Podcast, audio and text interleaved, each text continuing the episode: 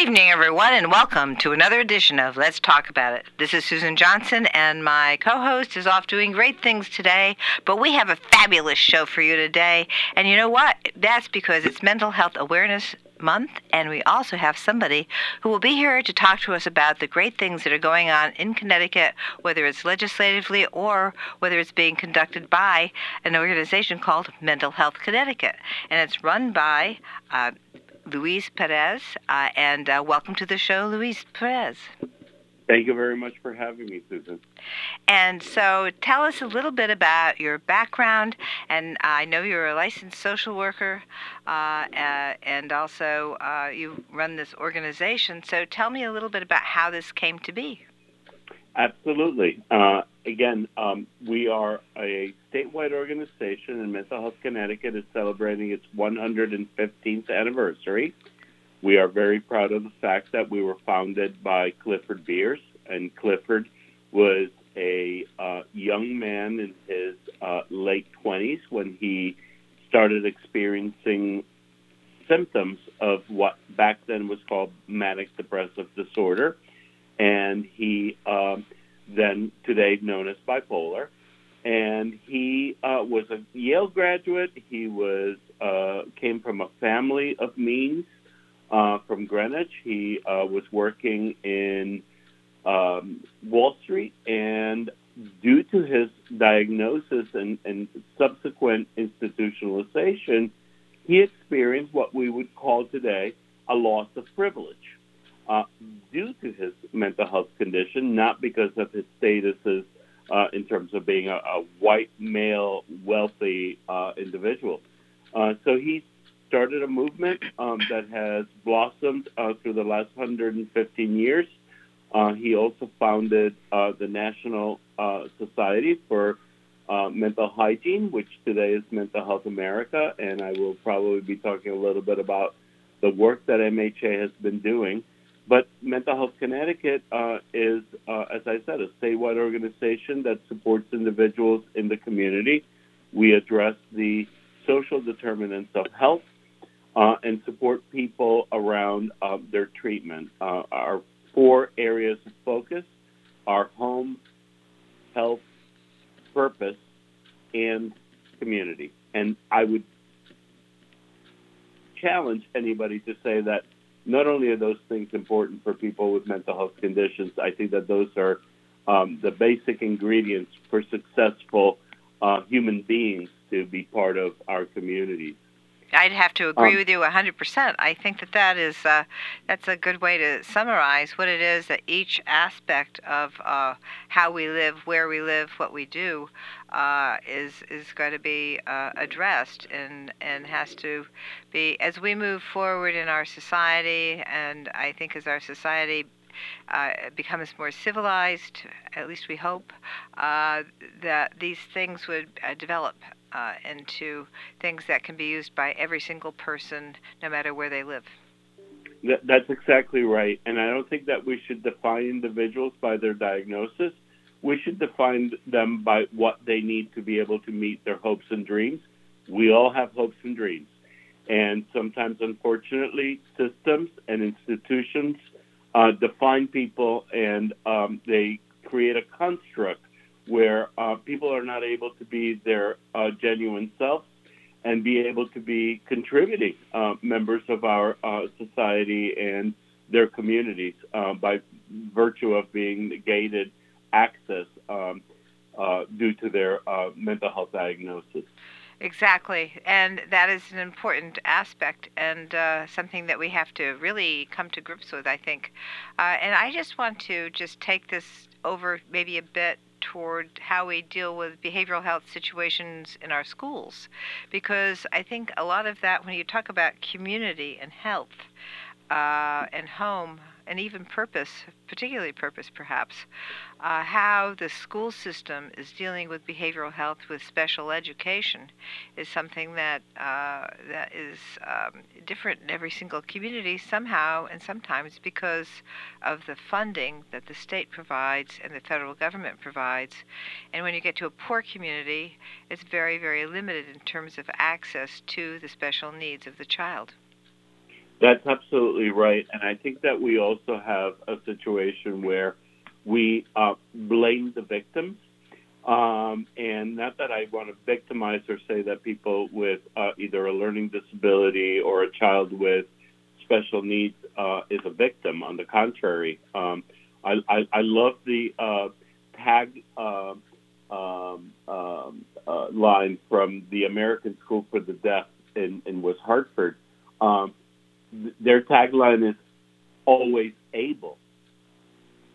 Good. And I think that we need to focus on the ability that people have um, and children have and their families have, not so much focus on the deficits or the lack of supports, but rather how do we identify what the strengths are and how do we then augment those uh, strengths to support people around um, their own journey.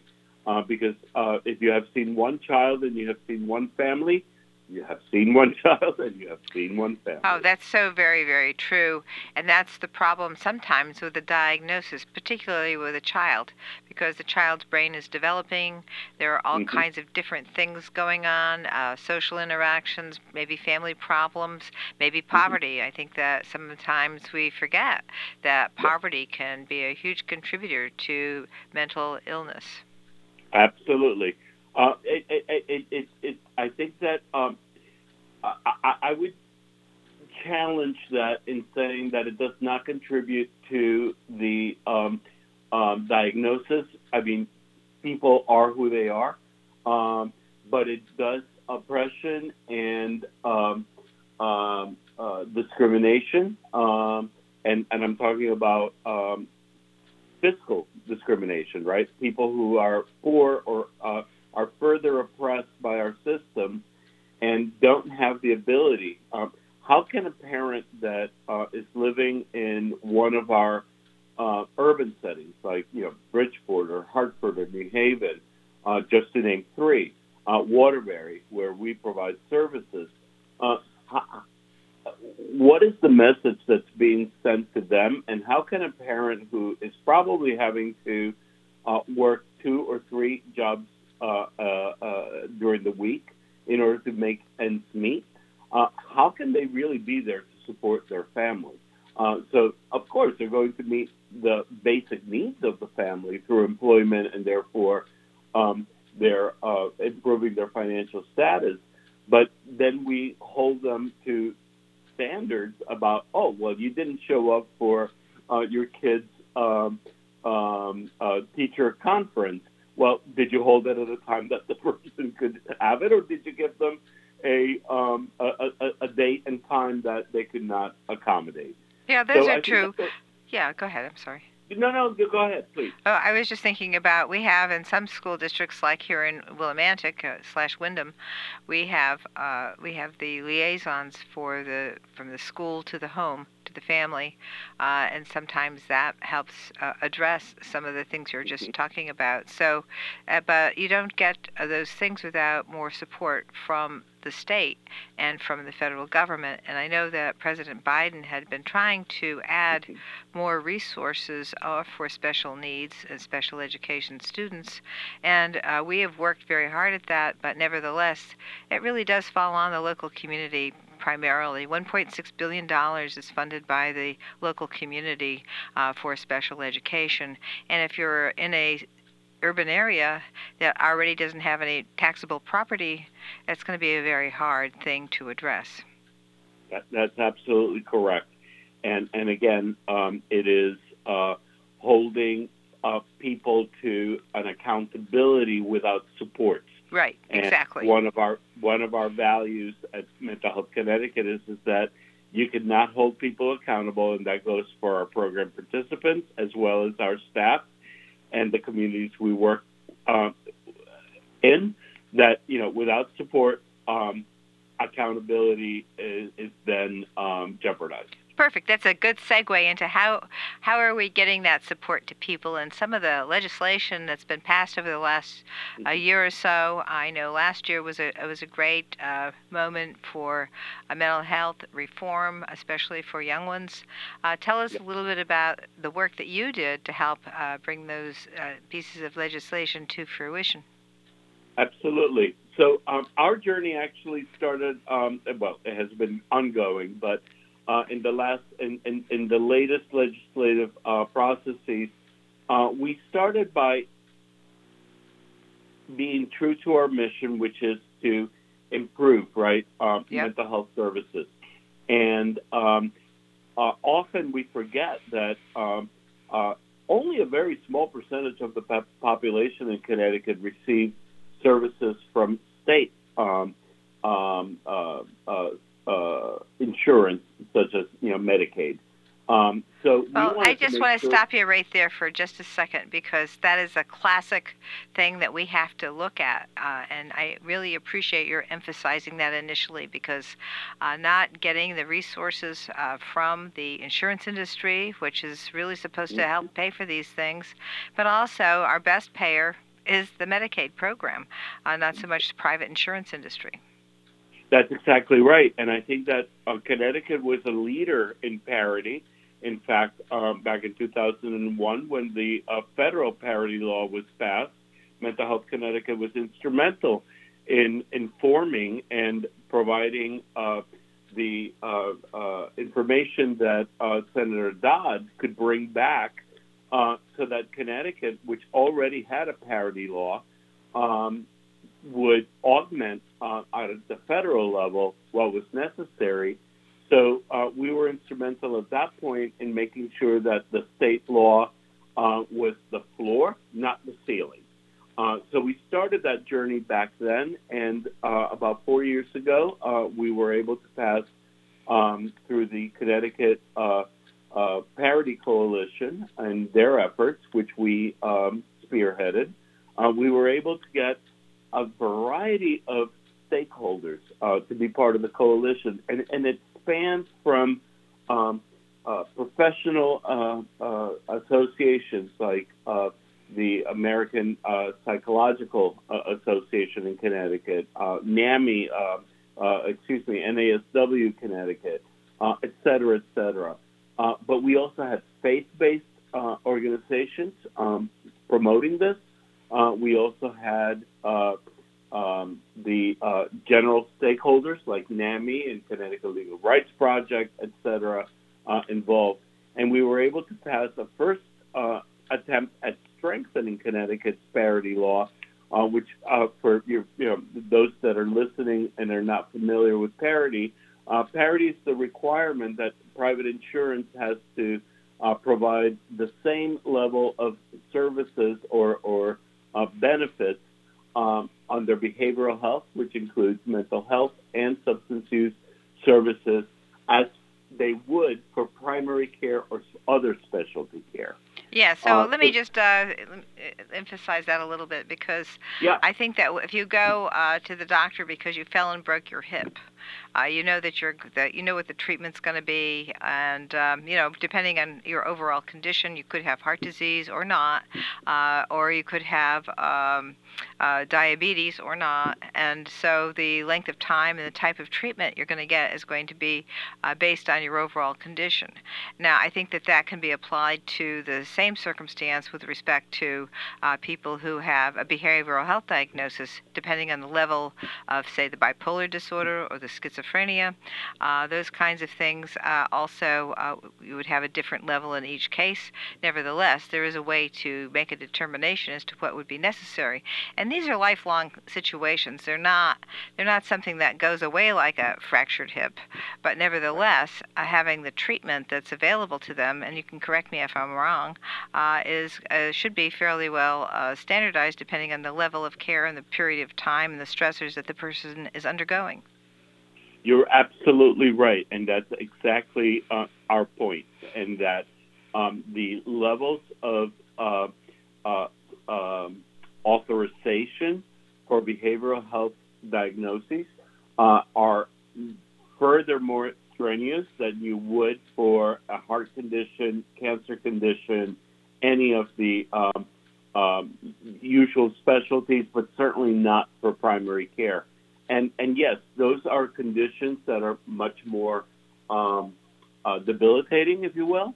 Uh, although I, I know people that uh, with those kinds of conditions, include, including schizophrenia, who are incredibly able and and and and um, and their ability to be a part of uh, what I was saying before in terms of being part of, their community and their uh, and pursuing their purpose uh, are um, have proven uh, to be uh, incredibly um, uh, well founded. I agree, and I think I, one of the movies I think that best points that out is um, you may be familiar with A Beautiful Mind. Yes, of course that movie uh, and the brilliance of the person uh, who had the schizophrenia, the mathematician in that movie, yeah. uh, he learned how to deal with his schizophrenia. He learned what it was. He learned what the triggers were. He learned when he was having the hallucinations, and they were pretty, pretty extreme. yeah. Never, nevertheless, he learned how to deal with it, and I think that teaching people about that because really, I mean, and this is something that I'd love to see uh, your organization and other organizations look at is the brain structure yeah. because it is a brain structural difference and uh, the, the size of the corpus callosum and that sort of thing. Uh, these how the neurotransmitters take information from one place to the next. These are the things that uh, you know are really uh, part of the, the the change that goes on, the difference that occurs in a bipolar disorder person or a schizophrenic. That's that's exactly right.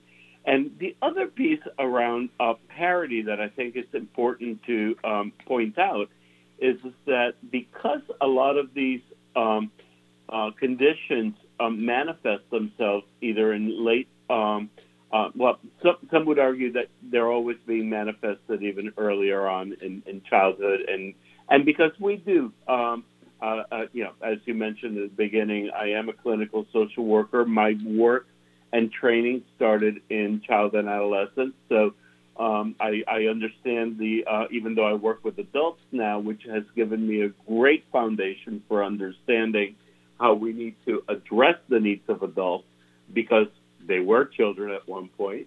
Um, but, you know, a lot of these um, conditions manifest themselves in late adolescence, early uh, adulthood. And what do we do?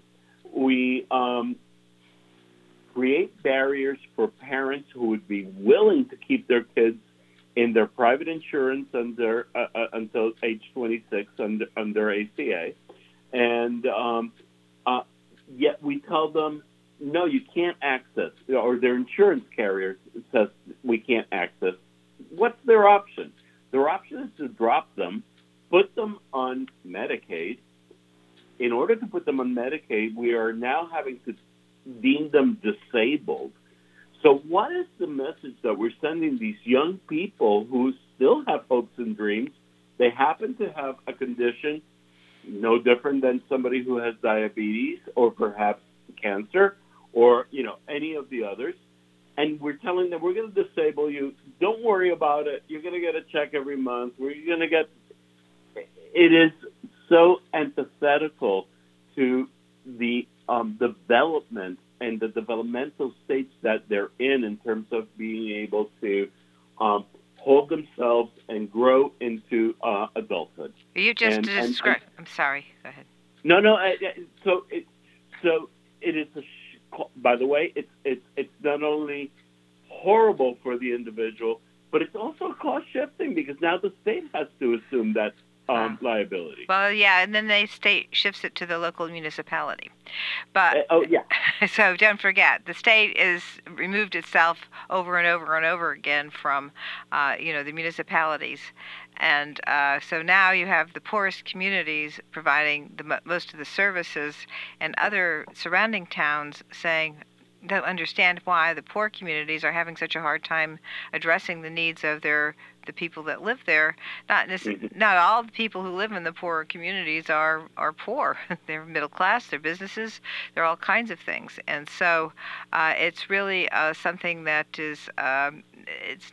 people don't understand, and I have um, uh, one of the things that I say to people I talk to groups uh, that are not necessarily in my district, but nobody understands what the community next to them is doing. They don't know what kind of town government they have. They don't Yeah. know what kind of economics they have. They don't know what the uh, demographics are. They don't know what kind of transportation access they have. They just don't know what's going on in the town next door, and they don't know the uh, the cost to the people who are living in those towns because we have 169 municipal states. And we're I'm going to come right back after these messages and we're going to have more discussion about mental health awareness, mental health month with our wonderful guest today and who is the CEO of Mental Health Connecticut and uh, Mr. Perez. We will be right back after these messages and we'll stay on the line uh, and we'll be talking uh, and we'll be recorded at the same time after these after we go. Sounds like a plan. Okay, so has uh, we are recorded. I'm here in the studio. Uh, our conversation can be continued, uh, and then it's going to be uh, put on cable access, but it also goes on my webpage, and you will get a copy of the podcast as well. Perfect. Okay. Thank you so much. Sure. So as Uh, is this going the way you want it? Yes, very much so. Yeah, yeah. You know, Okay. you're doing very, very well. I do want to, you know, I know that we've gotten into some really uh, more detailed, and we maybe should have gone over some of the, you know, a thousand feet up things, but Hey, listen, it, it- the conversation is organic, and we go where it needs to go. yeah, well, that's how I feel about the show, and I think that we're giving a lot of information, and I think that's the most important thing. But I want to make sure it's going as you would like to have it go as well. So tell I, me. I, I appreciate that, but truly, it's it's uh, you, know your audience, and, and I'll take your lead. Okay, very good. But I think that maybe you're going to go on to, uh, well, your advocacy has been very good. Anything else we want to cover about a- advocacy? Um, no, I think that we are um, in the middle of Mental Health Month. Uh, I think that the uh, access issues. Um, I don't know if you want to go there. Yes. Uh, in terms of the funding for this from the state. Um, Absolutely. Okay, then I'd be happy to talk that's about that. that's fine. And let me just say, I was um, I was honored to be asked to uh, go to the National Conference of State Legislators and Council of State Governments Seed Coalition to work with other legislators nationally on mental health issues. One of the things that came up, and we were fortunate to have people from the Federal Department of Labor, because from my end of it, because I've done Social Security disability cases and that sort of thing, um, uh, my, from my end of the spectrum, it was how do we get people employed uh, with these conditions, and Mhm. uh, what kind of supports would we have? And the thing that we kept running into through the entire, uh, I was at a, it was two days in in uh, January and two days just this last April, just a few weeks ago, uh, is the fact that um, we have a situation where the insurance industry just doesn't want to play. Of course not. just saying. oh, surprise, surprise! yeah. How? Gee, nobody knew that. and So, and, and you- you described a perfect thing just before we took uh, went on for Yeah. a commercial break about how uh, they want to try and put people on the disability program. And Yeah. then uh, just forget about them because what happens then? Uh, well, the, then they're the, Yeah. first the state and then the local community ends up with the with a, with a total burden of the cost, and it really should be shared. Uh, Insurance gets enough money to be able to pay for the cost of these things and help people move forward with their lives instead of putting a putting Yeah. them into a stumbling block of of all these different types of programs that everybody's always looking to cut. Wouldn't it be cool to have a partnership? You just triggered something in my mind uh, where um, maybe the state provides the social determinants because they're dead set against, you know, providing social determinants as a reimbursable because quote unquote it's not medically uh, necessary. Uh, but wouldn't it be cool if they provided the services um, for uh, those kinds of things and the state provides the social determinants?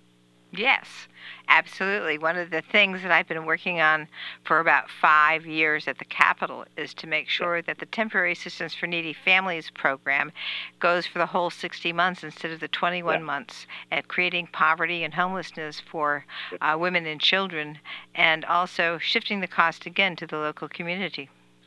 Yeah, absolutely. No, that that that uh, we should talk some more about that offline. Oh, absolutely. I'm I'm working on a group. I'm working on putting together a big Yeah. group. Awesome, awesome. But I have- to, uh, yeah, Yeah. happy to, uh, in any way, shape, or form that you deem uh, appropriate. I'd be happy to do that, and perhaps that could be one of the things that the um, caucus can take on. Yes, well, I'm I'm working, working, working because we have hit something called the spending cap, and I know. That- oh, I haven't heard about that. yes, we can talk after this show. Actually, Great. You got three, two, one. welcome back, everyone. This is Susan Johnson. I'm here today talking about Mental Health Month, and we are talking about this with Mental Health Connecticut, and we have uh, Mr. Uh, Perez on the air here with us, the president and CEO of the Corporation Mental Health Connecticut.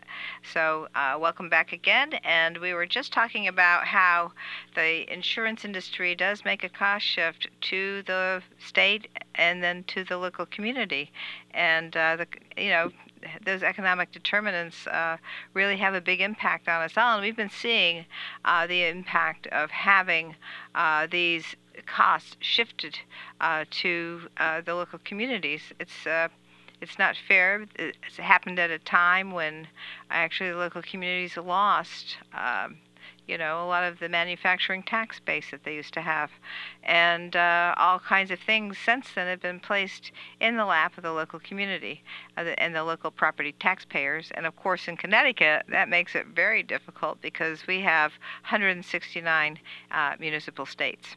So, and that's a little joke.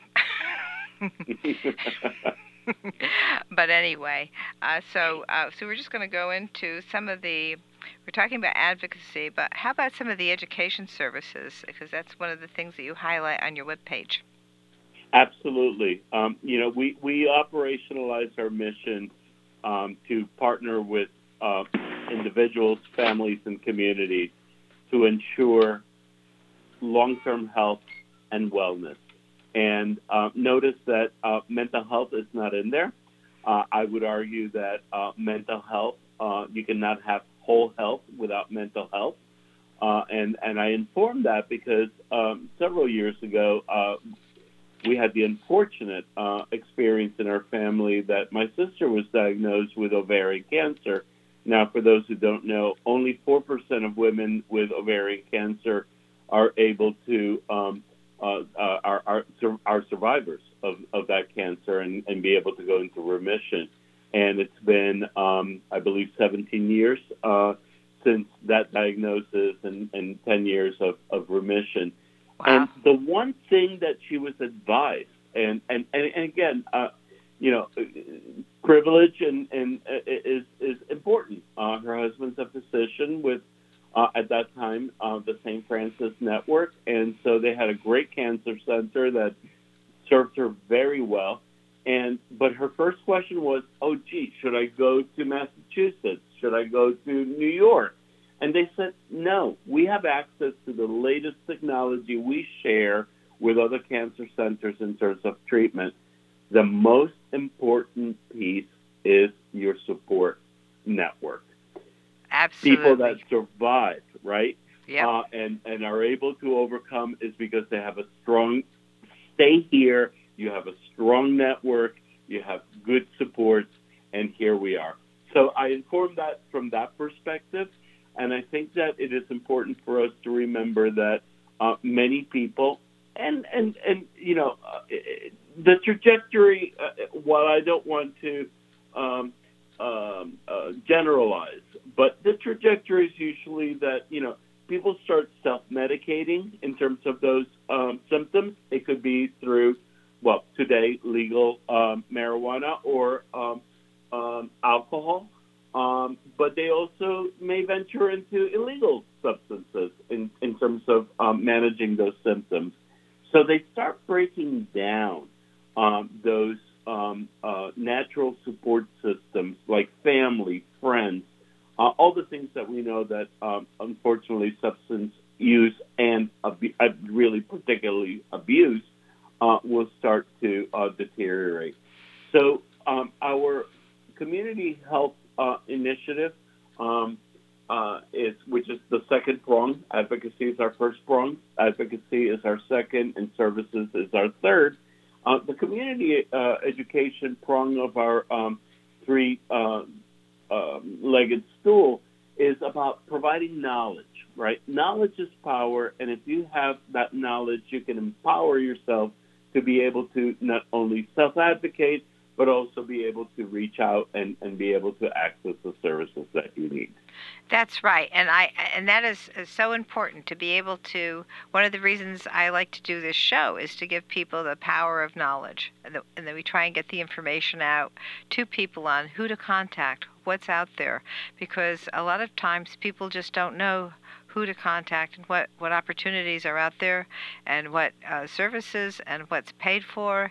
And that's one of the problems with the insurance industry is mm-hmm. they certainly make a lot of money with their contracts with, uh, you know, providing for health care access, but then they don't they don't fulfill their duty uh, when they mm-hmm. deny people coverage by saying, "Oh, well, why don't you go on Social Security disability instead of having us cover you?"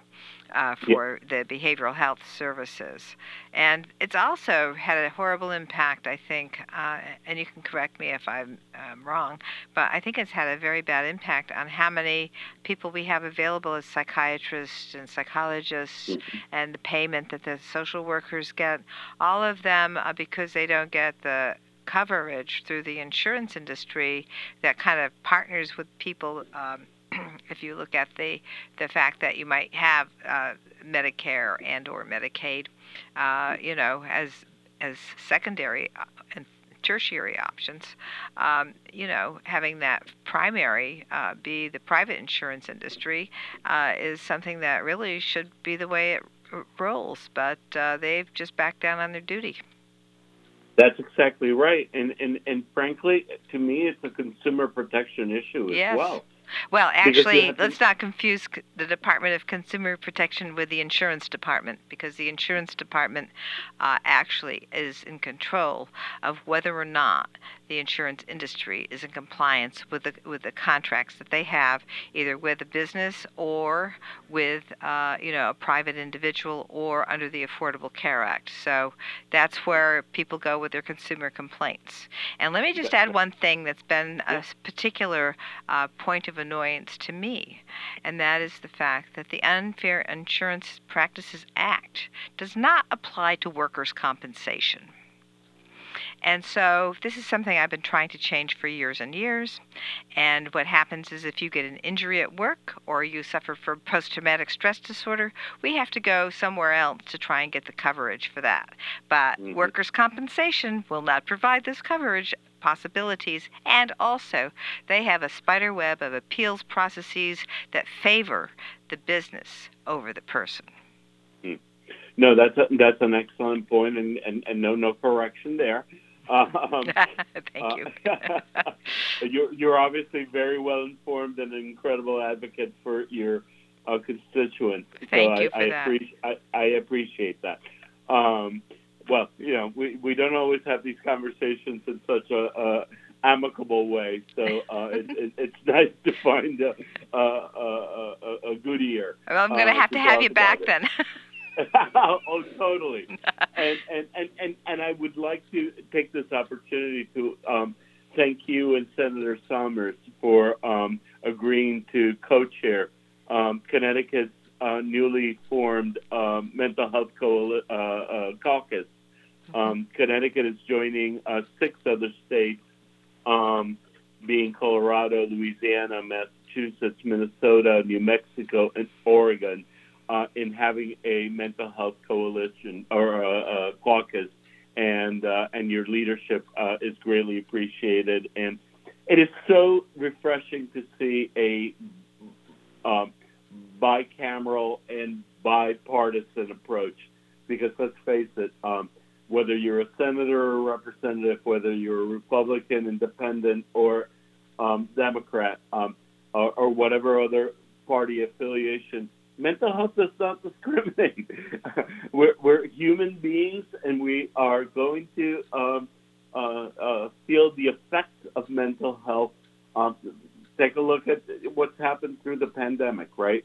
If there's uh, the unfortunate, you know, uh, uh, consequences of the pandemic, the lives that were lost, both here in Connecticut and nationally, are staggering. But the good news is, is that people started to talk about mental health at the kitchen table. It's come out of the closet. People are actually saying, you know what? I don't have what we call the big, you know, D diagnosis, uh, such as major depression, schizophrenia, um, uh, bipolar, uh, but I am feeling these things because I am a human being and I need help around it. So, um, well, so me, it is. Go ahead. Yeah, let me just uh, stop you there because I think that one of the things that we uh, uh, we we kind of uh, the post-traumatic stress disorder uh, from yeah. the traumas, and this goes to what I was saying about workers' compensation. Uh, we have our first responders that see some of the most horrible things, and of course, I was a public health chair back during Sandy Hook, and uh, the the the first responders that had to come into that situation uh, was absolutely devastating. Some are still trying to recover from that. Mm-hmm. Yeah. So we have people in those circumstances every day they're out there protecting us, they're saving us, mm-hmm. and but they're confronted with really very scary things, uh, bad bad situations, and uh, our our workers' compensation industry isn't stepping up. They're not stepping up. There's no no help there. And uh, there is a kind of a, a, a, also a concern about oh well uh, once you have PTSD uh, you know what will happen to your job so right. there's there are a lot of concerns about how we handle things. But if we were just to, able to address the situations as they come, and if the young ones uh, get whatever it is they need to understand as their brains develop, if we spent more time on brain development, if we spent mm-hmm. more time on what happens to everybody in, in different different types of people, different types of brains uh, that are hit with post-traumatic stress disorder, or that have the bipolar disorder, or even a, a an injury. If you uh, mm-hmm. have an injury, if you fall and uh, hurt your hurt your head, right, or you get mm-hmm. some type of a, a injury that way, what impact would that does that have an impact on behavioral health? It might uh, it might actually trigger some other type of behavioral health issue uh, that uh, goes on. So I think that we need to be looking at the physiological aspects and mm-hmm. trying to make more sense of that. Now that we have the human genome, now that we have all this technology, I think that the way to pursue parity will be to take a look at the brain structure and see the impacts of the brain structure on behavioral health.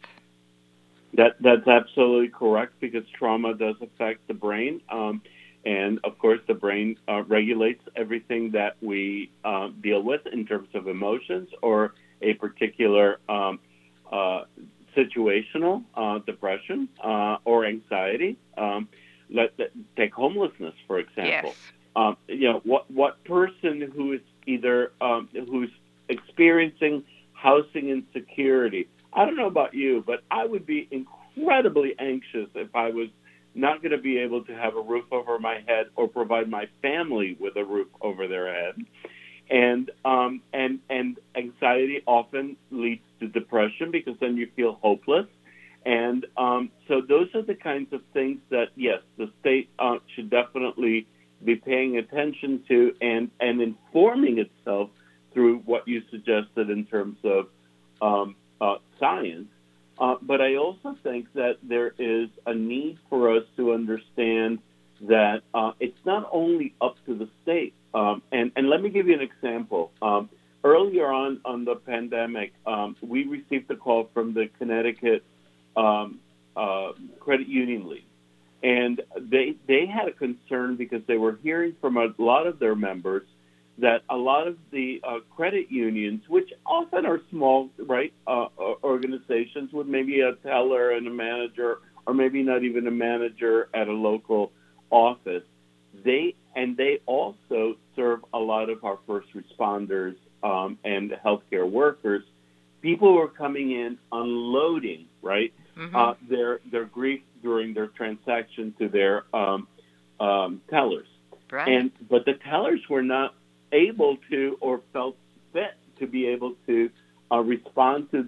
customers who have they have known and wanted to show empathy. Um, so we put together a, a series of webinars so that not only were they being given the tools to be able to um, uh, address what was presented to them by their customer, but also in terms of self-care, what you know, what we in the industry uh, call compassion fatigue. So we gave them the tools to be able to also take care of themselves.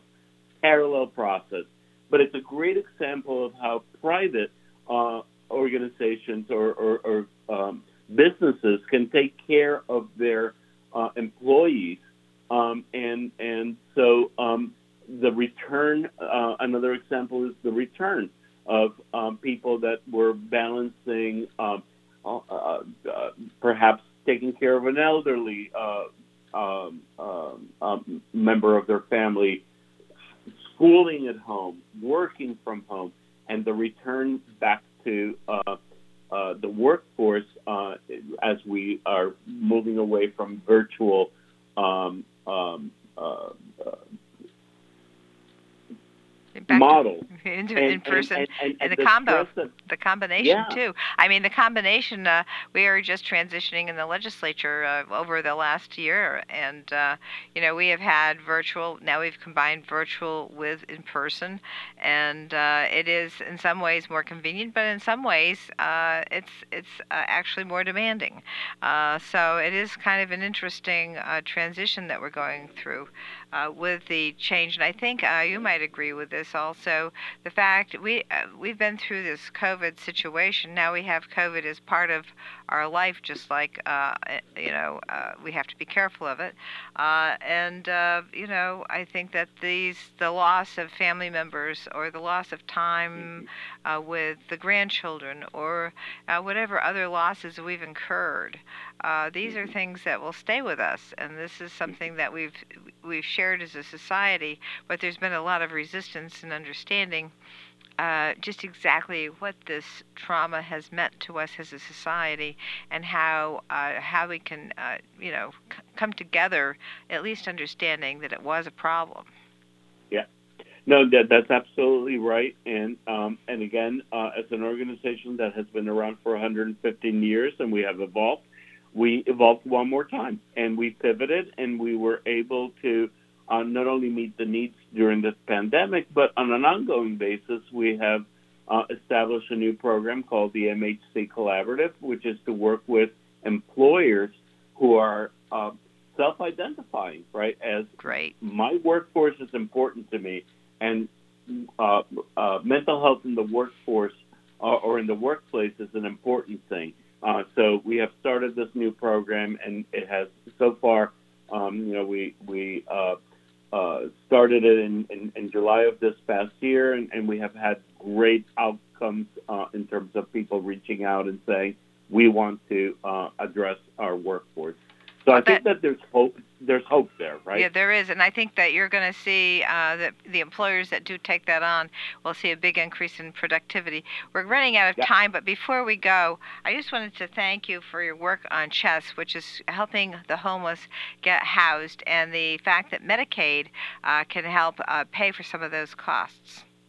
That's exactly right, and and and again, this is a program that started um, in a um, pilot. Um, I give uh, the Department of Mental Health and Addiction Services, and in collaboration with the Department of Housing and DSS, great credit because they identified that there was a gap for those individuals that would normally go through the coordinated access network, which is the you know 211 um, uh, info line uh, assistance for uh, securing uh, housing and, and, supporting people, but there were people that needed a little extra help, right? Right. A little more case management, and this pro- the CHESS program addresses exactly that. Yeah. And again, uh, Mental Health Connecticut is, is a proud member of the CHESS uh, provider serve, uh, system.